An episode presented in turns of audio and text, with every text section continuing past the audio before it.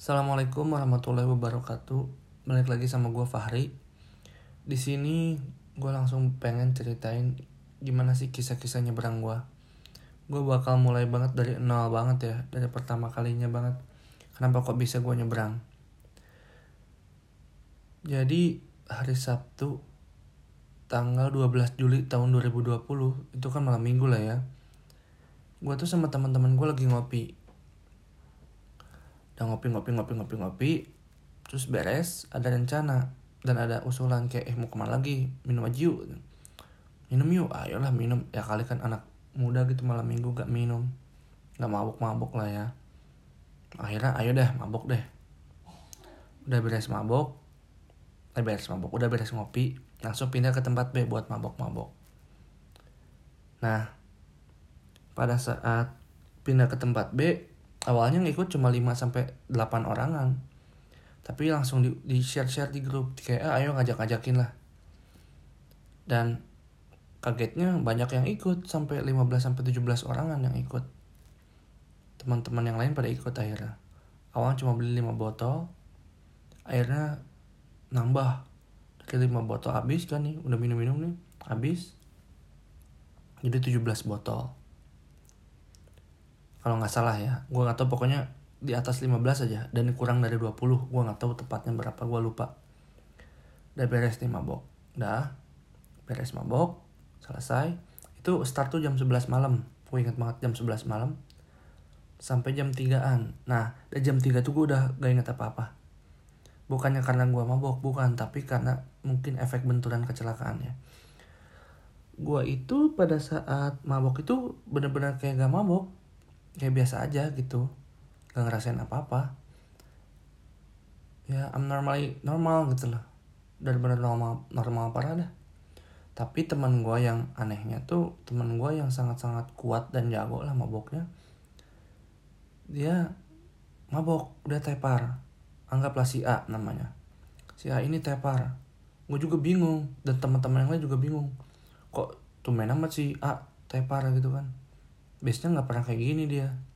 Tapi si A ini tepar sampai tiduran. Padahal si A ini kuat orangnya. Dah tuh.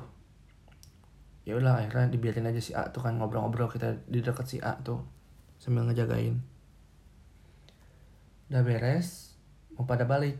Akhirnya gue bilang udah si A sama gue aja.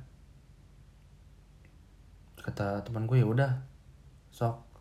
Di sini teman-teman gue mau pada ke rumah gue baliknya pada mau nginep dan for the information orang tua gue gak ada. Orang tua gue lagi di luar kota. Nah pas pada saat gue mundurin motor katanya ke teman-teman gue si A tuh jatuh dari motor. Terus yang lain panik udah udah, udah si A sama gue aja kata yang lain. Ya udah jangan deh sama gue aja deh kata gue si A si A udah uh, enak gitu bersama gue mah uh, apa namanya kan ini juga apa namanya searah kalau nggak salah rumahnya terus akhirnya kata temen gue jangan jangan. Udah sama gue aja. Akhirnya diganti lah sama yang lain.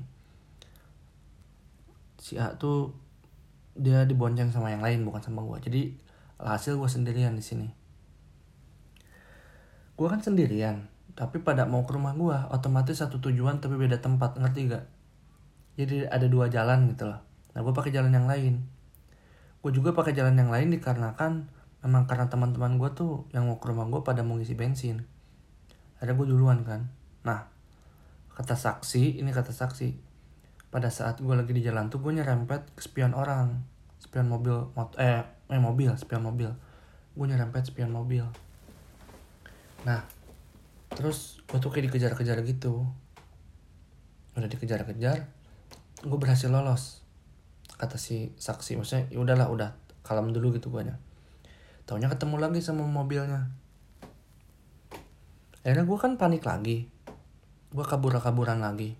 Sampai gue jatuh dari motor akibat nyerempet mobil itu apa gak ngerti lah gue jatuh kenapa. Gue jatuh gue berag motor gue terseret ke depan gue nyari di tempat. Gue kan gue kan tiduran kan baru jatuh kan gue berag bayangin sama lo gue baru selesai jatuh di belakang motor gue udah ada mobil. Diserempet gue kepalanya jadi kepala gue ikut keseret semua sama bandi ya net. Ya sekitar 2 meteran lah mungkin. Udah beres ya gue kecelakaan. Teman gue udah pada sampai di rumah gue nih. Mereka tuh pada kebingungan. Ini kok si Fahri gak nyampe-nyampe ke mana nih? Akhirnya mereka ngeliat di depan komplek gua di depan satpam lebih tepatnya ada orang berkerumun akhirnya di, eh, teman-teman teman gua kepo. Teman-teman gua nyamperin ini ada apa ini pak? Ada ada ada, ada apa nih ternyata ada orang bawa KTP gua abis itu nyari ini kenal nggak sama yang eh, sama yang KTP ini? Sama yang punya KTP ini? Ditunjukin KTP gua ke teman-teman gua. Lah ini kan teman saya. Ini ini si Fahri kenapa? dia kecelakaan motor. Kaget dong temen gue akhirnya dibawa sama sisa sisa sama eh yang yang nyamperin uh, satpam gue tuh ya, rakyat rakyat rakyat lah saksi lah bisa dibilang. Si saksi saksi tuh teman-teman gue ngebawa eh saksi itu ngebawa teman-teman gue ke rumah sakit.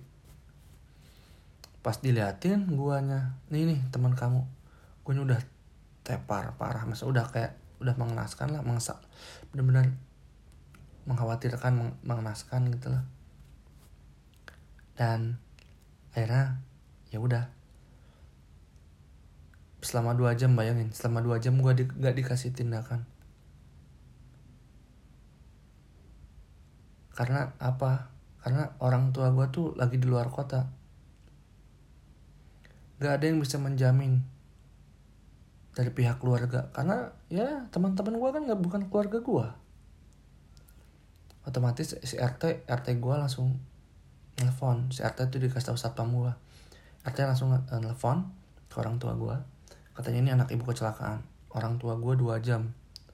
Ngebut dia dari Bandung ke Bogor. Ngeliat gue eh ya nyamperin gue misalnya yang nanganin gue lah. Kan nyamper rumah sakit kaget. Pan uh, ya panik kaget lah. Bu ini anak ibu kecelakaan gini gitu gini gitu gitulah langsung pas mau ditanganin dokternya ngomong bu ini saya bingung. Yang mau ditanganin yang mana dulu. Ini paru-parunya ada flek dan di kepalanya ada pendarahan. Harus mana yang mana dulu bu? Lebih baik yang mana dulu? Kata si dokter gitu. Terus kata nyokap gue udah gimana dokter aja? Dokter tahu yang terbaik. Akhirnya sama dokter gue dioperasi lah kepala dulu diambil pendarahannya di otak gue eh di kepala gue sorry lebih tepatnya bukan di otak di kepala gue Nah, udah beres, dioperasi. Alhamdulillah lancar gue, terselamatkan. Nah, selama dari situ tuh ya kan gue recovery, recovery, recovery. Dari mulai detik saat gue kejadi beres kejadian, pada saat beres kejadian banget, sampai tanggal 25 Agustus, gue gak gue nggak inget apa-apa baiknya kuasa Allah tuh. Allah tuh gak ngasih gue ingetan apa pun dan gue tuh gak ngerasain yang namanya dirawat di rumah sakit jadi gue tuh selama ini kayak cuman kayak roh doang ngerti gak sih? Kayak ya tingkat kesadaran gue cuman mungkin satu persen atau dua persen kali. Karena efek benturan saking kerasnya. Ya iyalah gila. Diseret ban mobil lu kepala gue terus udah gitu udah dua minggu berlalu lah. Dua minggu berlalu akhirnya gue kan balikan ke rumah karena kata dokter ini pemilihan eh pemulihan harus udah berlaku di rumah karena nanti anak ibu akan dengan sendirinya apa namanya kalau dipancing kayak semacam diajak ngobrol semacam diajak ngobrol tentang memori-memori zaman dulu itu jadi semakin terpancing otaknya jadi ingat kembali banyak gitu. Akhirnya dipulangin gue udah dipulangin. Mungkin dari day one sampai 25 Agustus tuh gue roh bener-bener roh doang gitu ya. Dan gue dirawat dari tanggal 13 Juli itu dua minggu ya di rumah sakit. Udah beres tuh di rumah tuh gue ya gitu aja kayak roh doang. Kayak cuman ngobrol-ngobrol. Cuman gue nggak sadar bahwa ya itu diri gue gitu ngerti gak sih? Kayak kayak kosong blank gitu lah makanya gue tuh benar-benar awal-awal gue nyeberang itu gara-gara gue mikir kok Allah tuh baik banget sama gue gue nggak dikasih ingatan apa pun sedikit sedikit pun tentang kejadian itu. Padahal kata nyokap gue selama kamu di rumah sakit kamu sering teriak-teriak. Pada pada padahal kamu itu koma katanya. Pada saat kamu koma tuh kamu sering teriak-teriak. Gue kan sempat koma gitu ya seminggu kalau nggak salah. Gue koma seminggu bayangin katanya kamu tuh suka teriak-teriak. Kata kata suster aja ngomong gini baru saya mah bu ngeliat orang koma teriak-teriak kayak gini. Kata nyokap gue kamu pas pada saat gue udah sadar ya. Nyokap gue ngomong nyokap gue tuh cerita kata kata nyokap gue kamu tuh beruntung ah gak dikasih sadar sama Allah. Karena mungkin pada saat kamu koma tuh itu kamu merasakan kesakitan yang sangat luar biasa katanya. Awalnya kan gue biasa-biasa aja. Nah uh, sedikit-sedikit gue dikasih dikasih saran sama nyokap sama bokap katanya ayolah bersyukur perbanyak ibadah gini gitu. For information gue mempunyai apa ya ya masa lalu atau berasal dari kehidupan yang sangat kelam lah. Gue tuh tipikal orang yang ya kok bisa dibilang jahiliyah lah. Jahiliyah tuh kayak gimana sih tercover gitu atas apa ya petunjuk-petunjuk Allah. Dan gue tuh sangat-sangatlah berada uh, sangatlah jauh dari gue tuh dari uh, gapayan Allah tuh gitu. Jadi gue jauh banget lah pokoknya. Dan dah tuh awalnya gue nggak langsung nyebrang. Awalnya ya gue menjalani hari biasa tuh. Pada saat sebelum gue ingat apa-apa gue tuh per pertama awal-awal ingatnya tuh tanggal anggap lah 24 Agustus tuh gue tuh udah semacam terpancing gara-gara satu hal. Gue lupa apa tapi gue terpancing. Yang gue yang gue ingatnya tuh gitu. Gara-gara gue terpancing. Pas 25 Agustus gue inget banget. Nah ini nih pertama kali gue lagi nonton. Gue nonton nonton nonton. Selesai nonton jepret gue matiin. Gue langsung tiba-tiba sadar kayak ih ini gue gitu. Kayak arti gak sih? Kayak baru bangun. Nah kayak gitu. Pas beres sadar bang gitu. Ini gue gitu. Gue langsung nanya bu HPA mana? Gue ngomong gitu. Nyokap gue ketawa. Nyokap bokap gue kayak ketawa. Gue langsung nanya lagi bu ih HPA mana? Nyokap gue sama bokap gue malah ketawa. Ah dasar kamu mah. Tuh terus gue kan bingung ya. Akhirnya gue ke kamar mandi gue pengen pipis.